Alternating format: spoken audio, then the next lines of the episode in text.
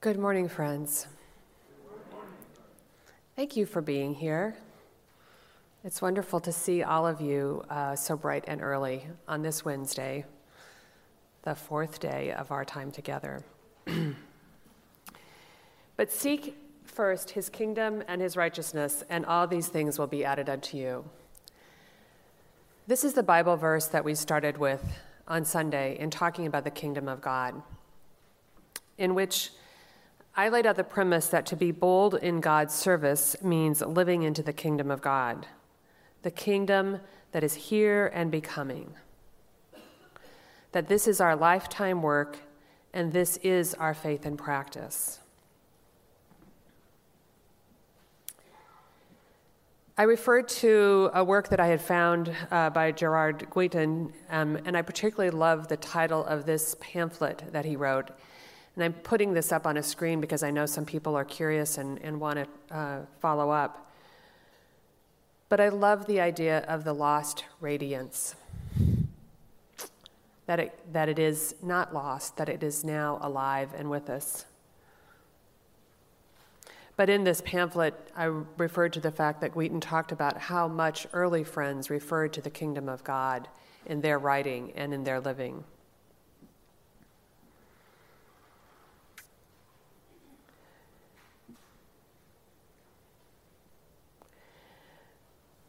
I also talked about how our faith and practice equips us for being bold in God's service through our corporate worship, our discernment, being in community with one another, the daily times of solitude that we have, and our vocal ministry. This quote from Parker Palmer I uh, talked about because I think it's so um, emblematic of what many of us long for and feel about our public life today and our government today. And yesterday I talked about how we experience the courage to, with fear and trembling, be bold in God's service. I'm going to skip ahead just one, just because these are a little bit out of order. But using um, this verse from 2 Timothy 1 6 and 7, that um, God did not give us a spirit of cowardice, but rather a spirit of power and of love and self discipline. And just to go back to that other passage from Galatians, this is the passage that talks about the fruits of the Spirit.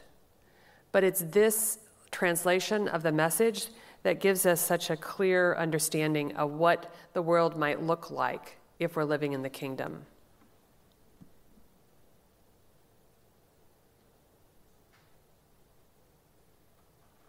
Does this describe our life, our communal life, our individual lives? And this morning, oh, let me do one more ahead. And I also want to just share this uh, passage that we ended with yesterday from George Fox about standing in the light.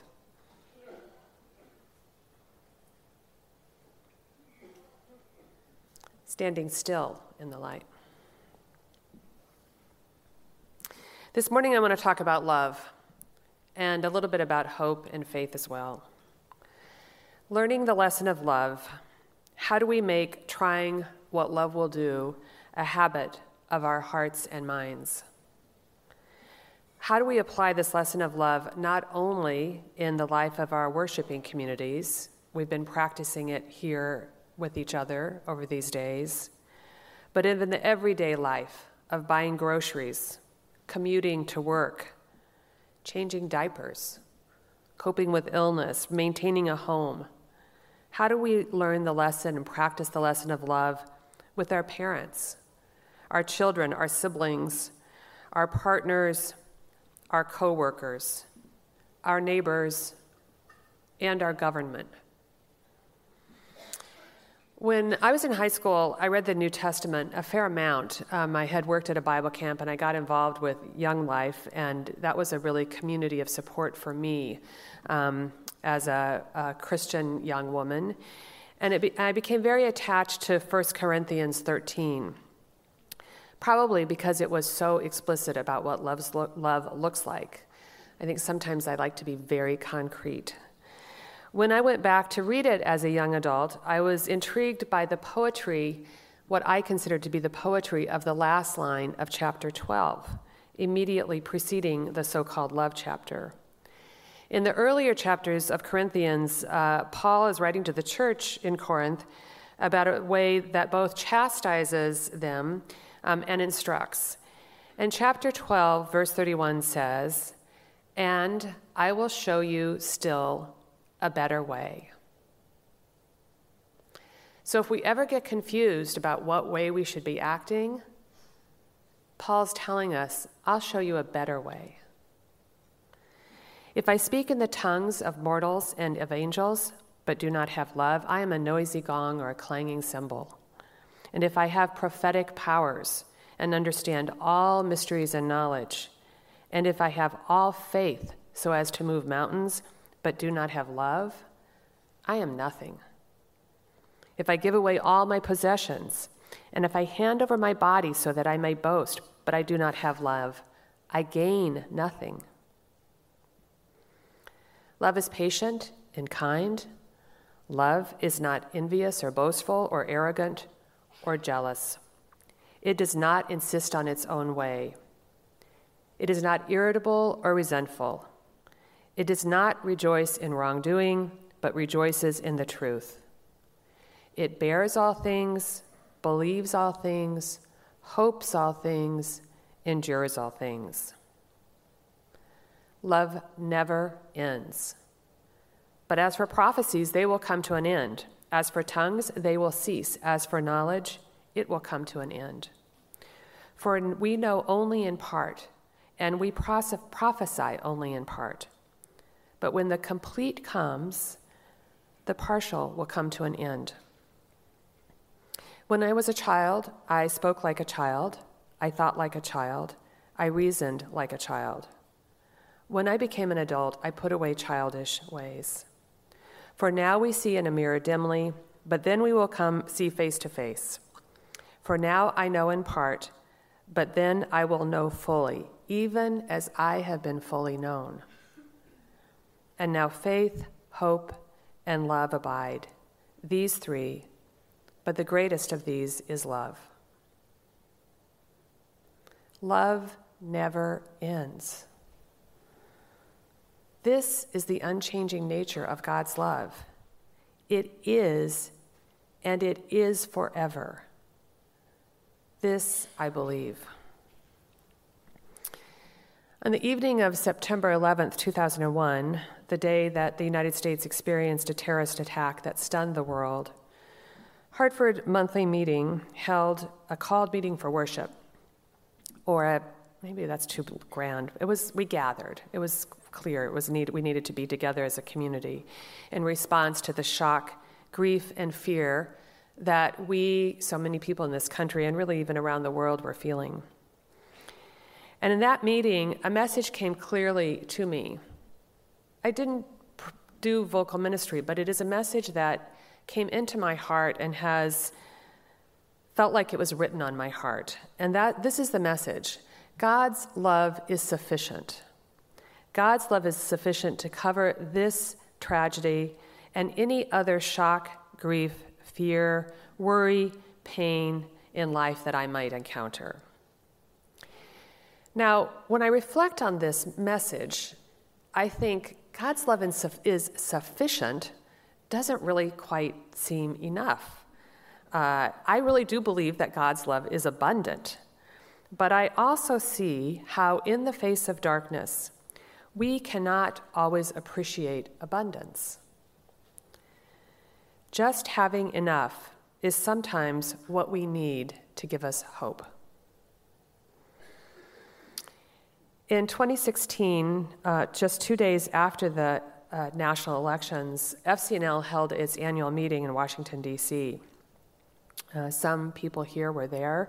There were about 400 people that gathered um, for our annual meeting. It's our, when our general committee comes together to do business, and we always attach a lobby day onto it. Um, on that uh, day, we were lobbying on criminal justice sentencing reform because there had been some momentum to pass it. But when people went to meetings on Capitol Hill, they found that they were providing pastoral care to the staff they met with. we were shocked, but many of those staffers were even in greater shock. They could not even begin to talk about legislation, and they could not imagine a way forward for this legislation to reduce racial disparities in sentencing, although it had had momentum. Just as I knew the presence of God after 9 11, I have witnessed the presence of God in my life, God's love at work, and among friends across this country and around the globe, week by week, month by month, year by year. How do we practice these lessons of love? In Some Fruits of Solitude by William Penn, he advises let us then try what love will do. Love is the hardest lesson in Christianity, but for that reason, it should be most our care to learn it. When we practice love, being patient, kind, not being jealous, boastful, or rude, we can get better at it. I believe that practicing, really practicing anything, makes us better. Not perfect, but we can get better. So, practicing love is no different. And a few of the ways that I've practiced love are probably the same ways many of you have practiced love being a parent, being a mom. A friend in uh, my meeting once said to me that um, she recognized her work as the mother of an infant was really the expression of God, that her child would know God because of the way she was able to express love to this child.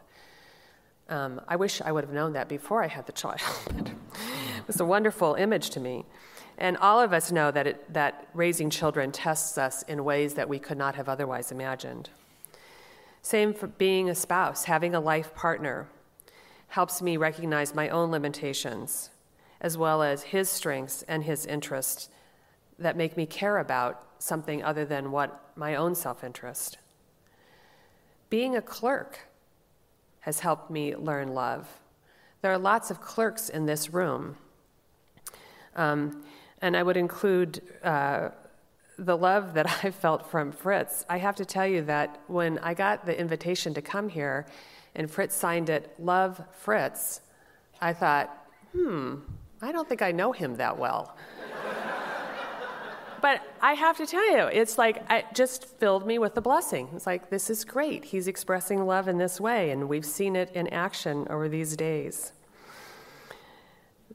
In Washington, the most people muster is usually warmly, and sometimes usually it's just best. So, but being a being a clerk really made me fall in love with my meeting because I felt not just a sense of of uh, responsibility, but a sense of care and mutual support. And it made me understand the community in a way that no other job in the meeting helped me do that.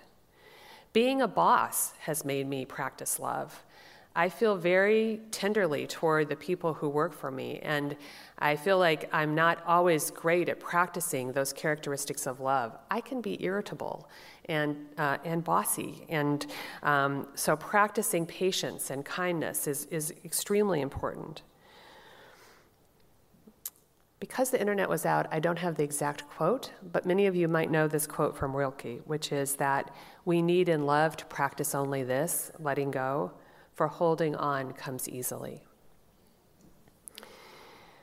One of the, one of the um, practices I, that I have tried to instigate um, in what is really a busy life, and I know many people here feel that same load of busyness, is just the practice of appreciation and affirmation.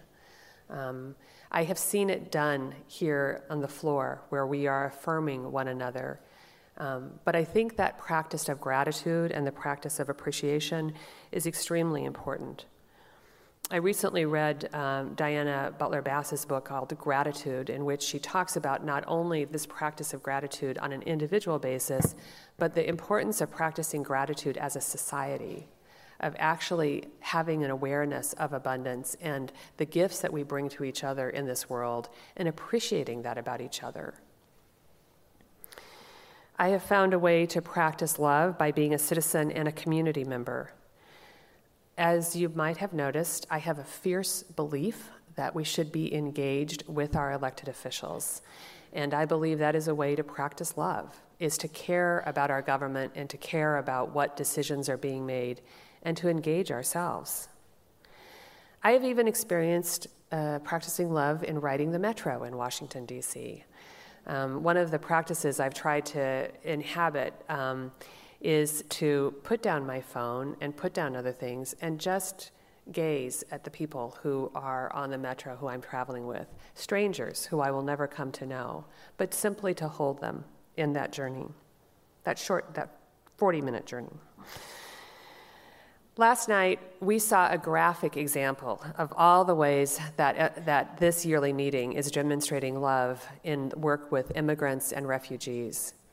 It was stunning to see that. And thank you, Mary and Judy, for, for doing that exercise.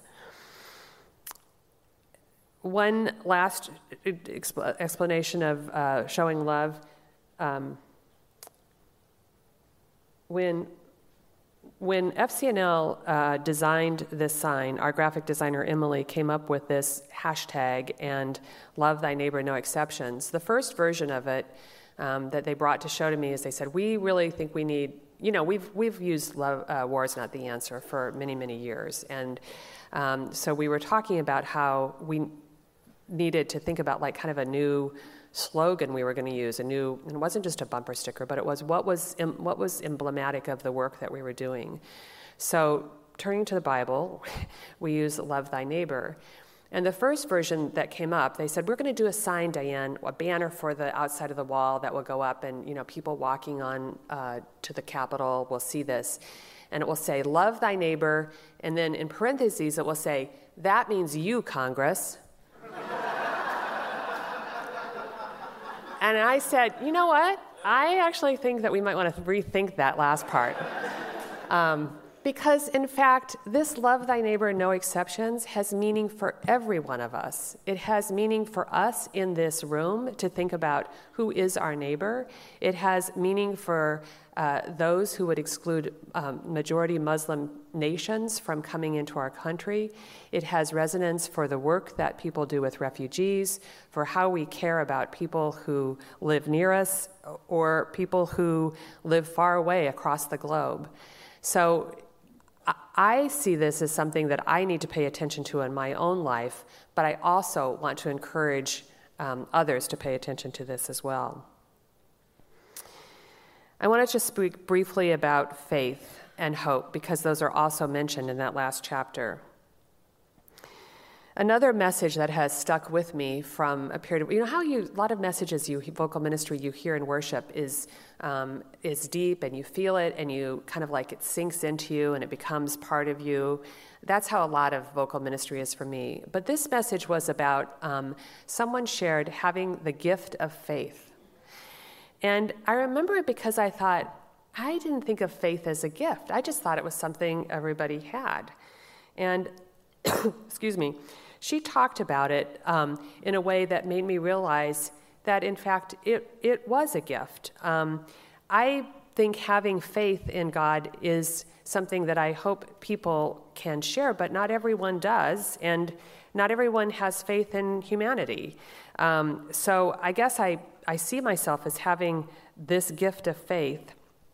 And part of that gift is coming from this idea of knowing that we'll be, never be separated from God's love. That is the faith that I have. And that certainty gives me courage. It allows me to be bold in God's service. Uh, two months after I started working at FCNL, I was walking across the Capitol, the grounds of the Capitol, which is just a stunningly beautiful area. There's a lovely fountain there. The Capitol building is quite majestic. It was in the evening, beautiful spring evening. And again, I had words written on my heart, and those words were from the book of Hebrews, which is faith is the substance of things hoped for, the evidence of things not seen. So, while the work we do at FCNL is what we say bold, strategic, and we are relentless in doing it, we also do it because of faith because we believe we are called to do it.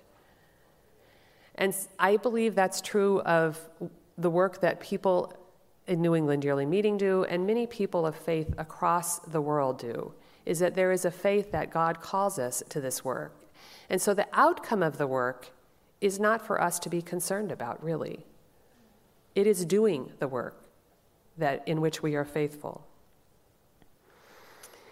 Washington, D.C. is a place that oozes with power, or, as some call it, the power of empire. empire.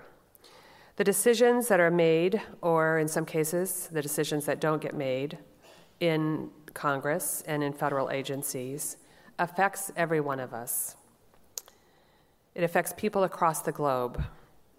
So, whether that's income inequality, war and peace, global warming, the malign and the bad, badly managed use of power, when I see this and I know that we have power as citizens, as people who have voices, as people who have passions, who have stories to share. And if we don't use that power, then I have to remember that God's love is sufficient, that faith and hope abide.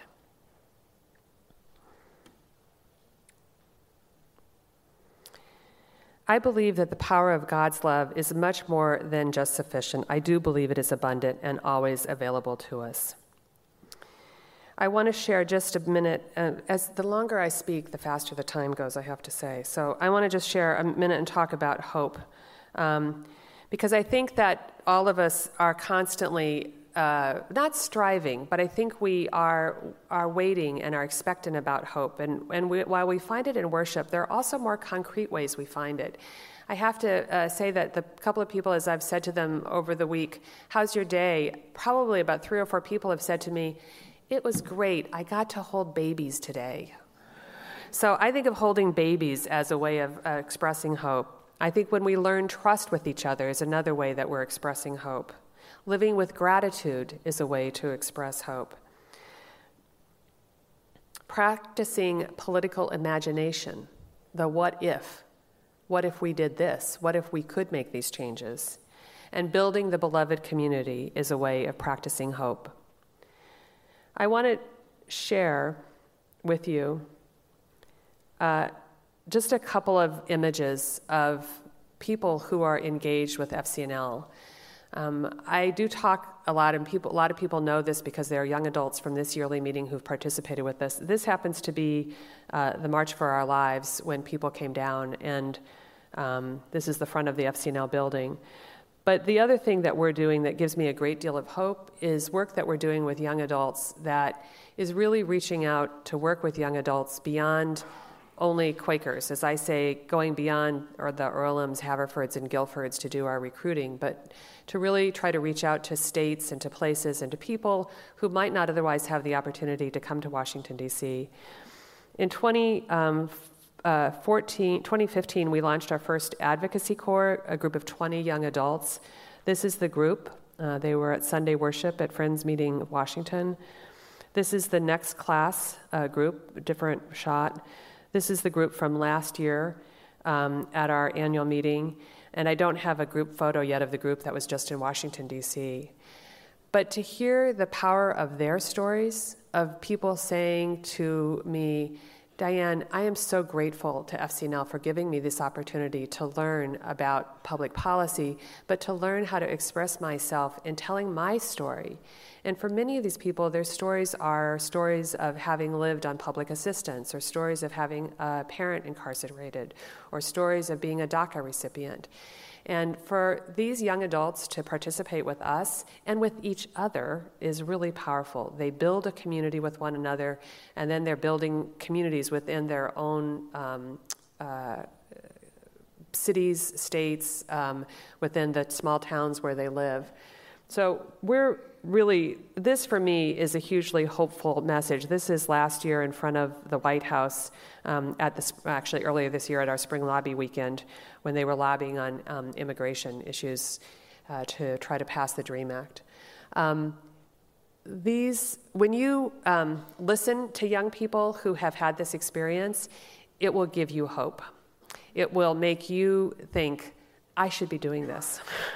I should be participating in a way that um, uh, encourages young adults to be engaged and to be active. Friends, I hope that um, your own experience here with one another this week um, is not um, is, is similar to what I have experienced in seeing the beloved community at work. The tender care that you give to each other, both in plain speaking and in um, uh, concern for one another, is really um, not just heartening, but it is seeing the kingdom of God in action. Faith, hope, and love abide, but the greatest of these is love.